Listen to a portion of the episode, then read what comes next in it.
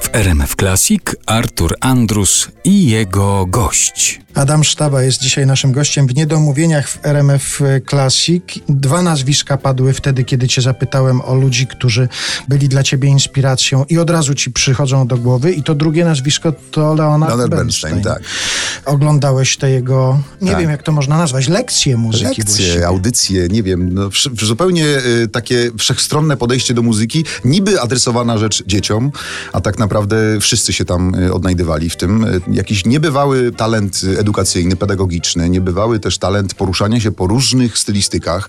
On opowiadał o, oczywiście o spuściźnie muzyki poważnej, zasiadał do fortepianu, nagle grał Beatlesów, potem jakieś y, Woogie Boogie, potem jakiś bebop.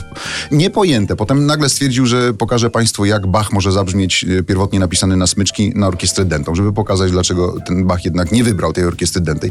No coś nie niepojętego. Facet, który był ponad podziałami, dyrygował całą spuścizną muzyki klasycznej, jednocześnie napisał jeden z najważniejszych musicali w historii, czyli West Side Story. No gdzie to się łączy? No w jednym człowieku.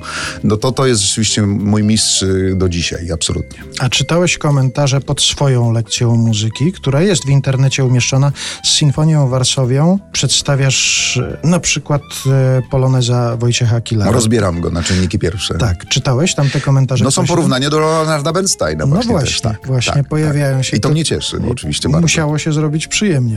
Tak. Ale ja sobie przejrzałem dokładnie te komentarze i na przykład kilka z nich mnie wzruszyło. Po tej twojej lekcji, kiedy ty opowiadasz o tym polonezie i gracie tego poloneza, pani napisała, nareszcie się dowiedziałam, po co orkiestrze jest dyrygent, pomimo dość regularnego chodzenia do filharmonii. Albo jest drugi taki wpis, komu pan od muzyki kazał oglądać? To pan, pan Grzegorz coś takiego napisał i jest odpowiedź od kogoś, kto jest podpisany Wikaseku, chyba coś, nie wiem czy to dobrze czytam. Odpowiedź na pytanie, komu pan od muzyki kazał oglądać? Mi. To ładnie. Ale słyszałem, że bardzo y, wielu nauczycieli i wiele lekcji muzyki odbywa się w towarzystwie tej, tego filmu, tak.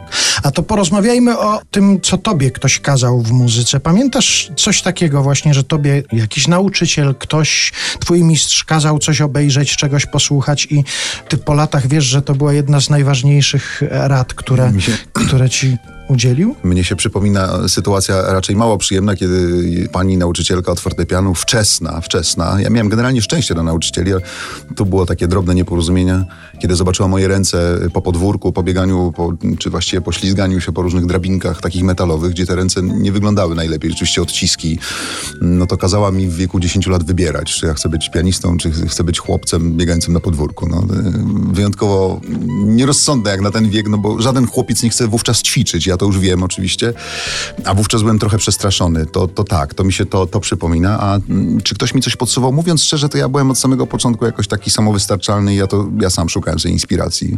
Chociaż y, mówiliśmy o musicalu Metro, na ten musical Metro pojechałem zupełnie za namową kogoś z klasy. To nawet nie wiedziałem na co jadę, mówiąc szczerze. I nagle okazało się, że ta nieświadoma podróż y, klasowa, szkolna okazała się wielką inspiracją. To to na pewno. A cała reszta to wyłącznie e, własna droga. Nauka, y, już kończąc, nauka y, instrumentacji, pisania na orkiestrę, kiedy ma się 15 lat, nikt cię tego nie jest w stanie nauczyć, bo w szkole nie ma takich pomysłów, żeby uczyć ludzi, którzy mają już jakieś zakusy na pisanie muzyki, dopiero na studiach.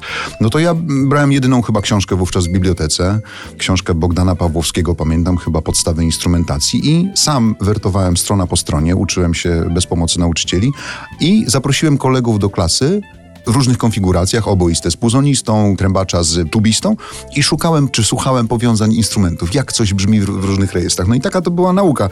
Jak dzisiaj młodzi ludzie pytają, często jacyś właśnie zaprzyjaźnieni, ym, Adamie, a gdzie się uczyć tej instrumentacji, gdzie oni mają wszystko pod ręką tak naprawdę. W, w, internecie jest tak naprawdę wszystko. A tego poloneza Wojciecha Kilara to ty wybrałeś jako utwór, który przedstawisz publiczności, czy takie było zamówienie? To było założenie zająć wymyślone przez Andrzeja Kosowskiego, y, dyrektora Instytutu Muzyki i Tańca ówczesnego, y, z którym się zresztą przyjaźnię i, to był jego pomysł, że ten utwór, ale już cała droga, wymyślenie tego to już była wspólna sytuacja i to, że Sinfonia Warszawia, która jest wybitną orkiestrą koncertową, też się zgodziła na takie rozebranie utworu, ale też siebie poniekąd, no bo przecież oni się też w, pewnym sensie musieli trochę obnażyć, pokazać na przykład, że nie potrafią zagrać równo, bo tam był też taki żart, czy nie potrafią złapać pionu jakiegoś harmonicznego.